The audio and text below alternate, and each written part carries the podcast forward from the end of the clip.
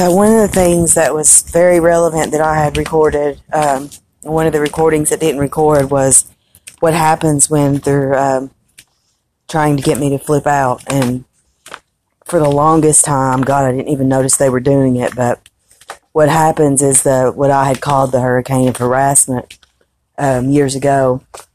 Um, what happens is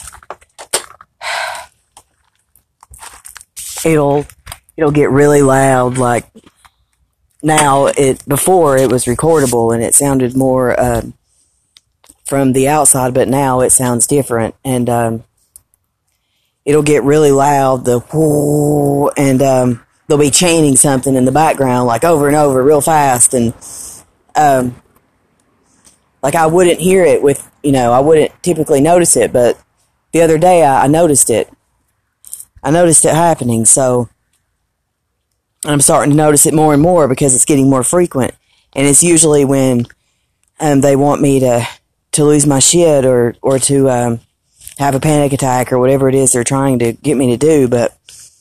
It's it's very obvious because it'll, my blood pressure runs very low, mind you, typically, you know, ninety over sixty, ninety over seventy.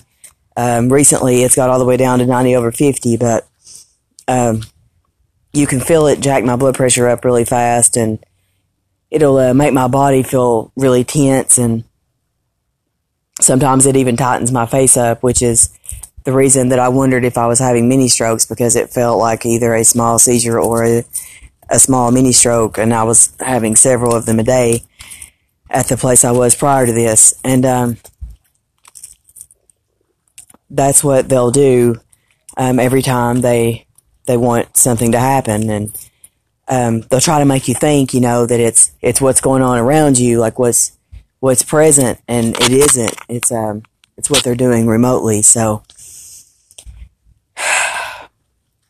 It's it's very obvious, so um, it was it was very relevant and very characteristic. I don't know how you would mistake it or um, how it could be anything else. So.